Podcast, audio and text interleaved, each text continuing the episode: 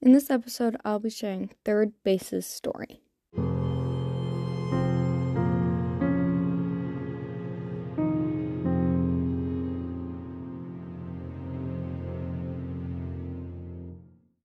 Richard Dodgers was a high school junior baseball player who lived with his father after his parents divorced while his brother John lived with their mom.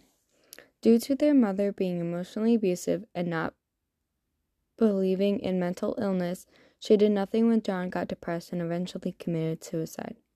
Richard blamed his mother, who he hated anyway, for being transphobic, and started plotting his revenge against her.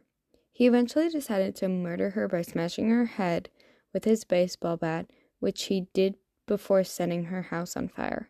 After doing this, he called his dead brother to leave a message on his voicemail, which he'd been playing over and over as a sort of coping mechanism. In his message, he tells John that he is quote unquote coming home. He told John that he's going to see him soon because of the nightmares he'd been having that led him to the moment of killing his mother. The nightmares he's having are specifically John running away from him in an old dead forest.